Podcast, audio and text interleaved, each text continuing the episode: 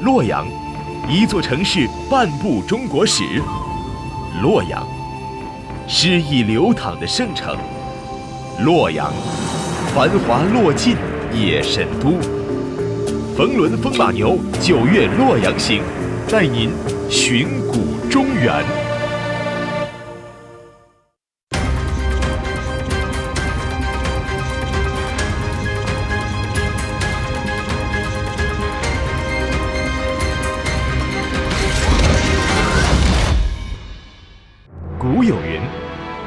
古今兴废事，请君只看洛阳城。”今有慕名追访客，冯仑风马牛九月洛阳行，怎能没有武则天的故事呢？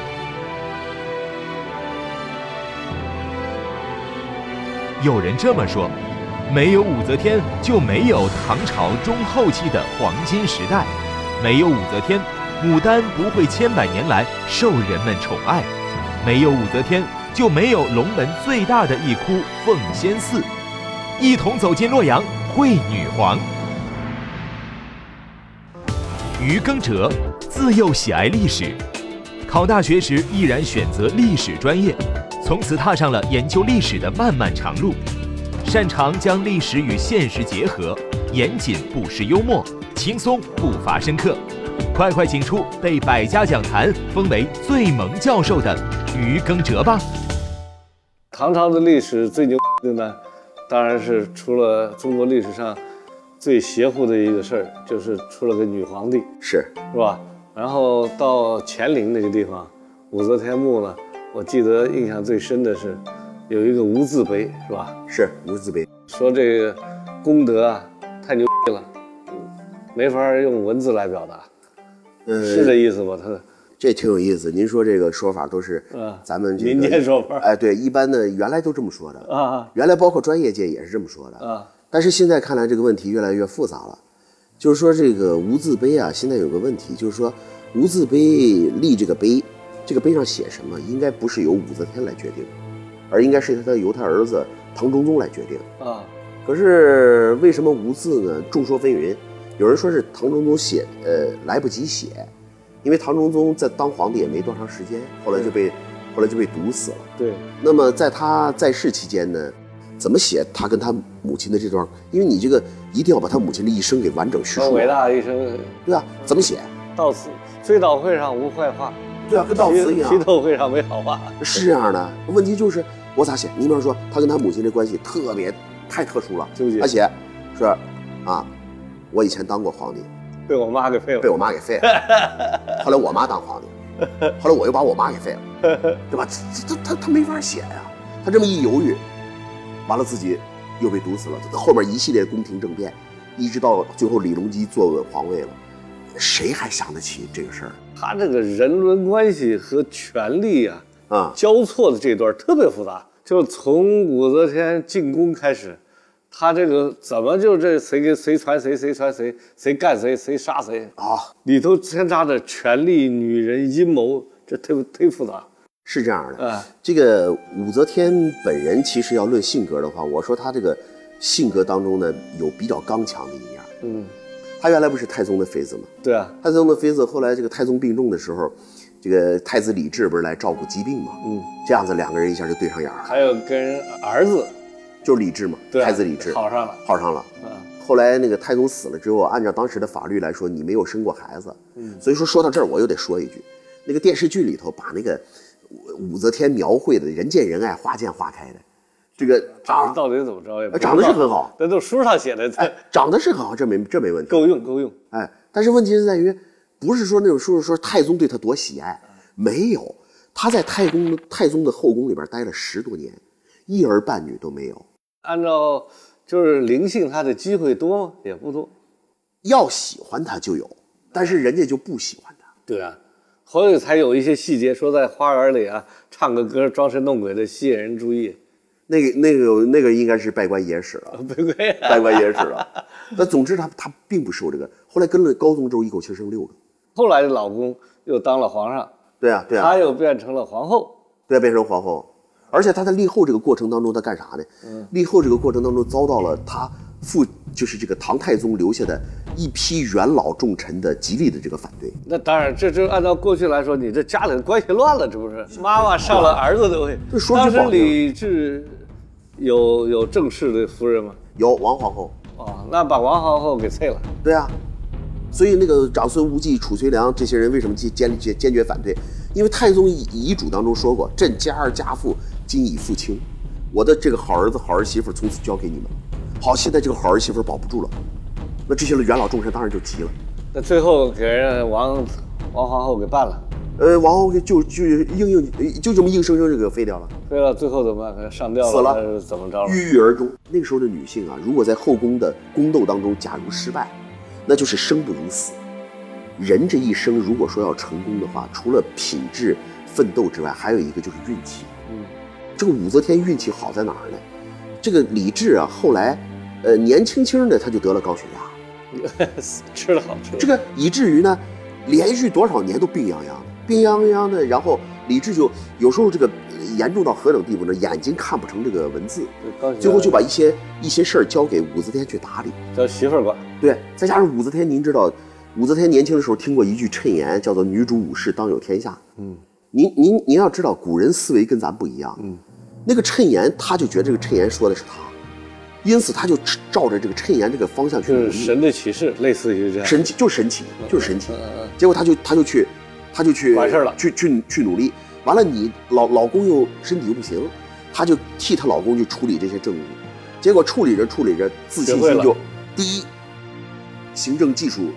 觉得天下不过如此。对对对，您说的就是这样。这事儿我都能办，我每天都批批习惯了。说皇上也就这么回事吧。确实是这么回事啊，就就就有时候就是吓唬人，真的也就这么回事。而很有可能他就这种感觉，而且习惯性上位嘛。是啊，他性格本来就咄咄逼人。对，因此最后就，最后就就就越来越越来越就就信心就膨胀，就往上走。对于武则天，历史讲不清，文学写得乱，哲学思不透。他凶残淫荡。阴忍好杀，但又果敢刚毅，知人善任。她既是杰出的政治家，又是心狠手辣的女人。她既是整个唐朝的祖母，在太庙里千秋享佩，又是一个篡位而颠倒朝代的人物。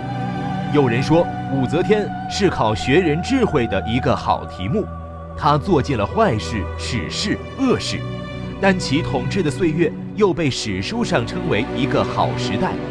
从初唐的贞观之治，过渡到盛唐的开元盛世的关键。有一段时间，她老公这个病的实在不行，她老公曾经想这个禅位给自己的儿子李弘，也就是她和武则天之间的第一个儿子。嗯嗯。所以说武则天狠就狠在这儿，结果武则天竟然上瘾了，不想让儿子弄，她把儿子给毒死。哦。这个史料当中，好多史料就说。呃，各种各种史料，有的说是毒死的，有的说是自然死亡，因为那个李弘有有肺结核，有自然死亡。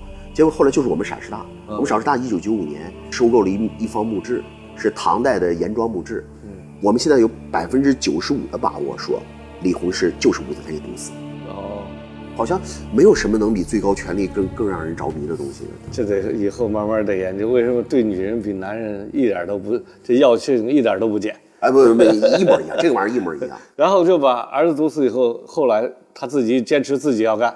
他不是四个儿子吗？然后紧跟着二儿子李贤又上来了。啊，李贤上来之后呢，他又干掉他了。他怎么干掉法呢？他说，李贤搞同性恋。哎呦，他们家的事儿多。对他们家事儿真多。而且这李贤的血统有问题。嗯，外界有传言说李贤不是武则天亲生，而是武则天的姐姐韩国夫人生的，因为韩国夫人跟高宗之间有一腿。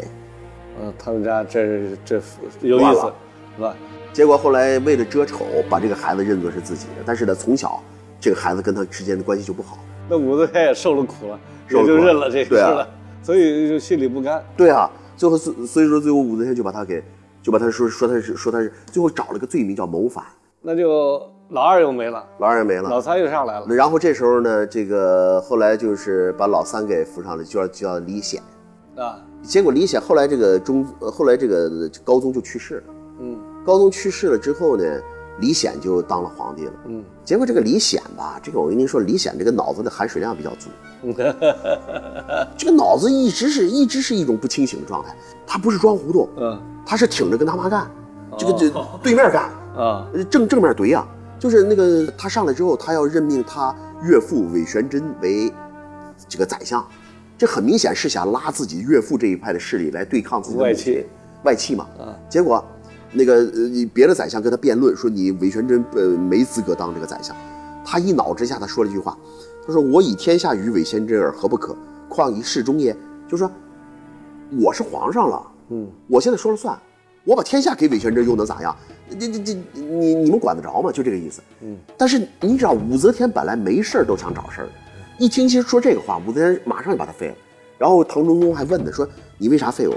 然后武则天冷冰冰的说。我听说你要把天下给韦玄真，那还能不废你？你说这不是找茬吗？这又是他妈说的啊，他妈说的，然后就把他废了。废了之后，然后紧跟着老四李旦上来了。嗯，我就说老老四啊是个老实巴交的孩子，胆子小的不得了。我跟你说，李旦完了，老四有个啥问题？老四从来没想到过能轮到自己嗯当皇帝，上面还仨呢，仨呢。结果一二三，崩到他了。嗯，我说老四一下傻了，而且老四特明哲保身。老四一上来继位的第二天，就宣布把大殿让给他妈，他自己住到偏偏殿去。然后呢，所有的军国要务全部委托太后处理，很聪明。给他妈啊，很很很聪明。所以后来，然后他妈就这么当了一段时之后，呃，垂帘听政一段。垂帘听政以后，哎，觉得时机就很成熟了。这时候底下的一帮子拍马屁的上来说啊。你应该上来如何？对，与其你这么，就是干这活没这名分，不如干脆干脆就名实相符，直接就干了算了。对对对对，就然后就把老四给废了。完了，老四就主动的就要求退位，然后他的母亲就此，呃，在公元就是应该是六百九十年，就正式的就称帝了。嗯，其实武则天这个人，你别说，武则天这个人是真能干。咱们从咱们从实用主义角度说啊，当时天下。能镇得住整个天下的，能镇得住场局面的，可能也就是他了。因为他岁数大，这老臣呢，这些有很多人脉啊，这个东西啊，都大的宫廷里头啊，啊，他也有潜规则，是。而且由于没有法治，就靠人治，就谁是谁的人。而封建呢，都知道是人身依附关系，你提拔我，你的好处都是我给的，是，你就依附于我，像做买卖一样，对，对吧？你要不听我的，我还有生杀予夺大权，我还可以杀你。对，所以就形成强烈的人身依附关系。哎，您说的太对了。然后这样的话，我就只要我有这些是我提拔的人，基本上我不管我在哪，我说话都好使。她是中国历史上唯一的一位真正的女皇。她死后在乾陵立了一块中国唯一的无字大碑。她所占的唯一实在太多。在无数杰出的古代女性当中，在数不清的争权称制的帝妃皇后当中，武则天在许多方面都创下了历史记录。如果把中国的历史比作一场群雄逐鹿的运动会的话，那么武则天不仅囊括了女子项目的绝大多数金牌，连男子项目的一些奖牌，她也当仁不让地摘走了。最后，武则天。她这个儿子后来又回来了，是吧？那个他给流放到呃湖北去了，是不是杀回来了？后来呃，就是他这个三儿子啊，三儿子，三儿子，后来是在狄仁杰的劝说之下杀回来了，给杀回来了。那是他妈已经不在了，杀回来的。不，呃，这个这是就是这就是武则天晚年的一个重大政治问题。对，就是立谁为继承人。现在老三还活着，老四是个傻啊。对，那怎么办？不不光是老三和老四的问题，还有武家这边人。武承嗣、武三思这都是他侄儿，他侄儿，他侄儿想当这个太子，啊，因为理由是你也姓武，我也姓武啊，对，哪能传位给异姓人？既然已经屁股偏过来了，对啊，咱就一直偏着，对啊。但是狄仁杰这个人就一直坚决主张要求立这个李家人为太子，嗯，意思是就是说你这武周王朝你过把瘾就行了，嗯嗯，您就这一届就得了，嗯。因为武则天反复思索，武，所以说我跟您说，古人跟今人思维不一样，我们得。理解古人怎么思维，最后狄仁杰怎么劝说他呢？利用各种场合劝说，而且关键是狄仁杰跟他讲这个死后这个世界的问题，说你有没有想过这个问题？你要是传位给武家人，我从来没听说过哪个皇帝在太庙里头祭祀姑妈的。你这些侄儿，回头只会在太庙里祭祀自己的爹妈，他绝对不会祭祀你。这样子，你死后就是孤魂野鬼，没饭吃了。嗯嗯嗯嗯。结果武则天一想，哇，这个问题很严重哎。后来就把他说服了，把他说服了。说服了之后，他就决定把这个庐陵王，庐陵王也就是李显，把李显从南方接回来。而此时，李显被流放到南方已经十多年了，锻炼的可以了，啊，应该算是稍微成熟一点，稍微成熟。呃，后来武则天一直到晚年，到了公元七百零五年的时候，武则天病重。结果病重的时候，那个时候狄仁杰已经去世，但是狄仁杰留下了几个学生很能，嗯，张柬之啊，呃，元芳那是假的，元，这个狄仁杰留下了几个学生，你比如说张柬之啊、袁术己啊等这几个人，这几个人后来联合发动政变，把武则天把病重当中的武则天给推翻了，嗯，拥立了这个老三，老三，然后唐朝就算是就算是复国了，复活了。啊，然后。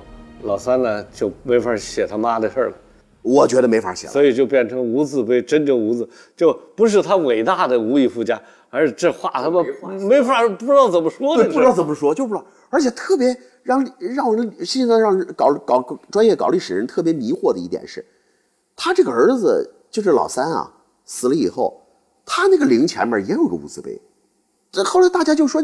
哎，你妈那儿有个无字碑，我们还能理解是你来不及写不好写，你这无字碑是咋回事？就琢磨不透，就是跟他妈怼嘛。你有我也有是吧？而且在这过程中，唐朝还挺兴盛。呃，对，问题就在问题在这儿，问题在这儿，就是说有时候这个体制有比人强，就是说他一旦建立了这套游戏规，老百姓为啥呢？只要你们这个内斗啊，别涉及到社会，哎哎哎。对吧？而且他中央也不任命县官，呃呃不下乡，呃不直接任命，对吧？不直接下乡，基本上，所以也不影响到这些事对对，乡里边有乡绅，啊对，所以都挺好。它运转呢，其实基层整个这套几千年基本上都这么运转的，是这样的。所以宫里这点事儿呢，他们有时间耍，对啊，除非外族入侵了，他没时间了，他一般还都有点时间。所以，中国历史上评价武则天，从你们史学界来说，大体上标准的评价是什么？历史学界普遍认为，武则天上台的历史意义在于哪儿呢？就说她无意当中完成了一个历史使命。嗯，她就是因为她上台，她要破坏很多的原有的规则，破坏原有的结构，她要解构啊，然后她才能上来。嗯，结果他破坏的主要是什么呢？他把中国最后的贵族政治给破坏掉了。然后他又大兴科举，结果就造成了一个什么局面呢？就是贵族对政治的垄断。您要知道，从东汉以后一直到魏晋南北朝，几百年都是贵族政治。结果呢，到了唐代，贵族政治的色彩开始减弱。但是后来又来了贵族政治，没有，没了。宋朝以后，中国有贵族而无贵族政治。哦，这个你看，宋朝以后的皇权不断的加强，为什么呢？没有贵族在旁边掣肘了。一到了明清时期，皇权已经到了无以复加的地步。你看那个清朝，大臣竟然要，有的人要自称奴才，对不对？这在唐朝是绝对不可想象的。我大臣是有尊严的，我怎么能自称奴才，对吧？贵族跟这个官僚不一样，官僚是我给你工资，然后你你就给我干活，你死心塌地跟着我。嗯，那贵族首先我我有现在的地位是因为我家庭，所以他首先是忠于他家族的。你像那个谁，你举个例子，就是那个。三国时期，曹魏政权的建立就是要靠这些贵族们的共同的支持。嗯，曹丕后来有一次问问问大家，说：“我现在啊，我给你们出个题，这个有一丸药，包治百病。现在你爸垂危了，你的君主垂危了，这丸药你给谁吃？这就是那个最早版本的，我和你妈都掉到水里边，你先救谁？结果当时曹丕，曹丕提了这么个提了这么个问题之后，马上有个大臣站起来。”人人人张嘴就是给我爸吃，结果曹丕根本不敢怎么着，为啥呢？三国的时期，这些政权都要靠这些世家大族来共同支撑，因为他有资源嘛。是啊，他而且有世家大族，还可以有钱，也可以养兵啊。对啊，而且有门客。对啊，是吧？对啊。所以这些都门客是造谣生事儿的。是啊，给你出主意，中间溜缝啊，然后煽风点火，这是门客，是是吧？就咱们说，就编导策划。对吧？你就是家里这门客就是编导策划。是两位老师应该那个时候是很看这种家族名望的吧？门门第和名望非常重要。一一出门，咱俩见面了，我先问你，你谁呀？你就介绍我是谁谁谁，我姓什么什么？对你姓什么？一听哦，那您是不是？比方说你姓崔，那您是不是柏林崔氏？他说我是柏林的。哎呀，久仰就牛了。他就跟其实江湖上也这样，你看人香港的古惑仔电影，混哪里啊？铜铜锣湾的。铜锣湾啊，铜锣湾是吧？我大哥是谁？对吧？一样，都是混哪里？是吧？一样的。贵族政治下。贵族拥有自己的封地，世代享有特权，实行世袭制的传承方式。官僚政治下，官员由中央任命，没有封地，衣食俸禄，官位不能世袭，属于流官。从分封制到郡县制的变化，反映了中国政治从贵族政治到官僚政治的转化。那武家后来又生事儿了，是吧？武家是这样子。当时这个呃武家的势力主要就是这个武承嗣和这个武三思，嗯，那么这两个人都是武则天的侄儿，嗯，结果立了这个李显为太子之后啊，武承嗣就气死了，这小子城府太浅，嗯，经不住这气。这说明一个重要事儿，为啥？人生气是为什么呢？是自己的事儿容易生气。你想谁为别人的事儿是是，比如别人家没娶上媳妇儿，我给气死了，跟我有啥关系？对吧？只是我们家儿子没娶上媳妇儿，还受了侮辱，我他妈气死了。这小子就是他把这看作自己的囊中物哎，看自己囊中物，操，气死。后来呢，武家又后来就是武三思留下了个武三思。武三思这个人一直到武则天退位啊，他都没有多大的举措。但是这个人谁都知道特别阴险。嗯，你像狄仁杰临去世之前，狄仁杰就跟这个呃自己的这几个学生说：“说你们注意啊，那个武三思才是真正危险的人，你们得小心他。”你最好在政变的时候，你们如果一旦要发动政变，最好把他给杀了。结果那些人呢？你你你就是张柬之这几个人，到了那天真正发动政变的时候，反倒没杀武三思。为啥呢？不是不杀，他要把武三思留给唐中宗来杀，让唐中宗就此就立威。结果他可不知道，武三思和唐中宗的皇后就是那个韦皇后，俩人有一腿了。这家伙真厉害了。然后这一弄。好了，韦皇后在老公面前一说好话，非但没有杀武三思，武三思反倒又加官进爵。另外还有一个特别，刚才你讲到的事我突然间想到，就是说狄仁杰这个祖父啊，要杀了这个武三思。其实这里头有一个中国传统政治的一个悲剧在里边，这个悲剧跟江湖是一样，就是没有退出机制。哎，就是说，一旦改朝换代以后啊，前朝的人。怎么能够平安的退出，对吧？就是没有退出机制，没有没有退出机制，大家就你想会变成什么？玩命跟你干，对，所以我就必须先下手为强，对。但是那边就想想，你先下手，另外一个是叫无毒不丈夫，对。所以永远都是先下手为强，无毒不丈夫，两边在较，是是是，最后变成了这种传统政治就没有退出机制。我对这个事儿还挺好奇的。你说这个皇皇上嘛，男生去了之后还选妃，那这个武则天上位之后，他会有有这种机制这个我就也是要请教于老师这个事。嗯，关于他当皇上的，在男女关系方面的传说也很多，比如说招三千面首，嗯啊，这个性的能量到底有多大？这个 这个其实坦白的说。呃，性这个问题呢，对男女肯定是一样的。她作为有权利的女性来说，她肯定也喜欢，就是我们今天所说叫小鲜肉，这没问题。但是不管怎么样，那就应该说没有人研究过吧？武则天这个 对她的整个的治国理政带来了什么影响？其实面首那个什么面首三千，这都是民间的传说。哦，他真正有名字的这个主要就这么几个，就是一个薛怀义，然后张昌宗张易之。还有一个御医叫沈南球，嗯，据传说哈，那那也说他在街上逛，看见一个耍的耍家伙的。您说的这个人稍微有点影子，就是他的第一个面首薛怀义。哦，薛怀义原来叫冯小宝，他是在长安的街头上打把式卖艺。对，我记得。对，就是个卖艺。但是这小子后来不是被他逛街给看上了，是被那个唐朝的宗室叫千金公主。千金公主给看上。千金公主这个人呢，想向武则天这个献殷勤，结果就给武则天推荐说：“说我知道有个壮汉叫叫这个冯小宝，这这这这这这人不错，我推荐给你。”结果武则天把他招入宫中。后来呢，武则天又嫌一个呃什么问题呢？就是你说让一个男人整天大张旗鼓的进入后宫，传出去不好听。于是他让薛怀义出家为僧，在白马寺出家为僧。他俩偷着来，呃，也不算偷着来。这样子呢，作为僧人来说，我可以打出个幌子，就是我到后宫去讲论佛法，然后就这样往来了。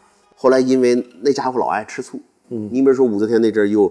又跟那个御医沈南球好了之后，薛怀义就恼怒的不得了，他甚至在后宫放火，把那个明堂都给烧了。其实武则天在这些事儿啊，他比男性皇帝还是多一层的遮遮掩。你想，男性皇帝如果后宫的后妃这么任性，废你八代祖宗都能把你废了。结果他这个薛怀义这样闹呢，武则天还不好意思明着来。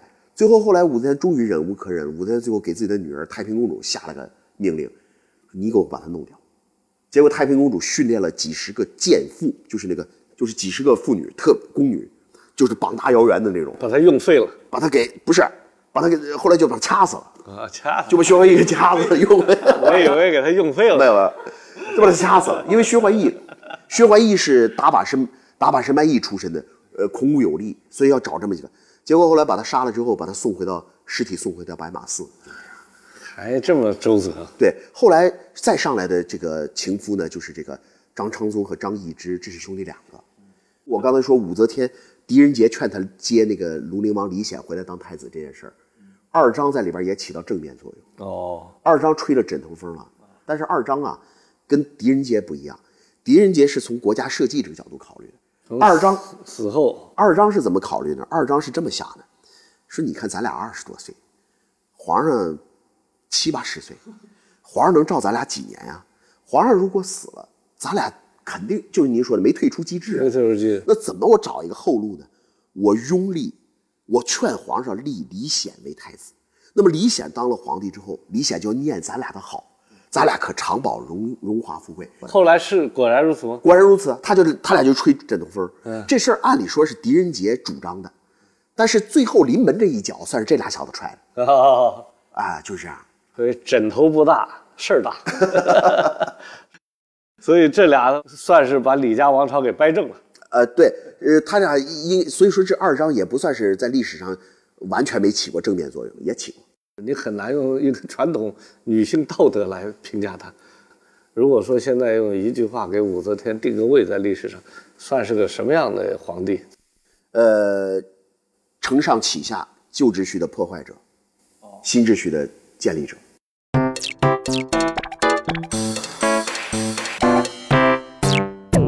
实际上，在武则天的身上呢，特别集中地体现了两件事。一件事呢，就是在宫廷政治里边，这种伦理关系啊，实际上是很弱的。相反，在江湖、在社会、民间的道德的伦理关系啊，比这要强得多。在民间社会，这种伦理是不允许这样的人存在的，根本不会给你机会。还是允许你杀了老大再杀老二，最后把老三给放逐了，最后老四给上来把老四再废了，这玩意儿最后自己又搞一堆男人，所以也就我就发现，其实，在宫里边的伦理和民间伦理是不一样的。民间伦理是是约束老百姓的，老百姓都当真了，都按那么做了。可是宫里呢，他不按这个伦理。武则天就是个典型。第二件事呢，发现。事实上，这个权力这件事在宫里头啊，权力这件事的动力啊，之所以大，是因为没有回头路。一件事只有进路没有退路的时候，人往前厮杀就是玩命的。这样就带来了谁要不先动手就被动，于是就有了先下手为强的冲动。但是另外一方一旦没死，他一定知道这个人就是要让我死。所以我无毒不丈夫，他死了还不行，全家满门九族都要死，这是我们不能不说的一种历史的一种预叹，给我们的一种惋惜。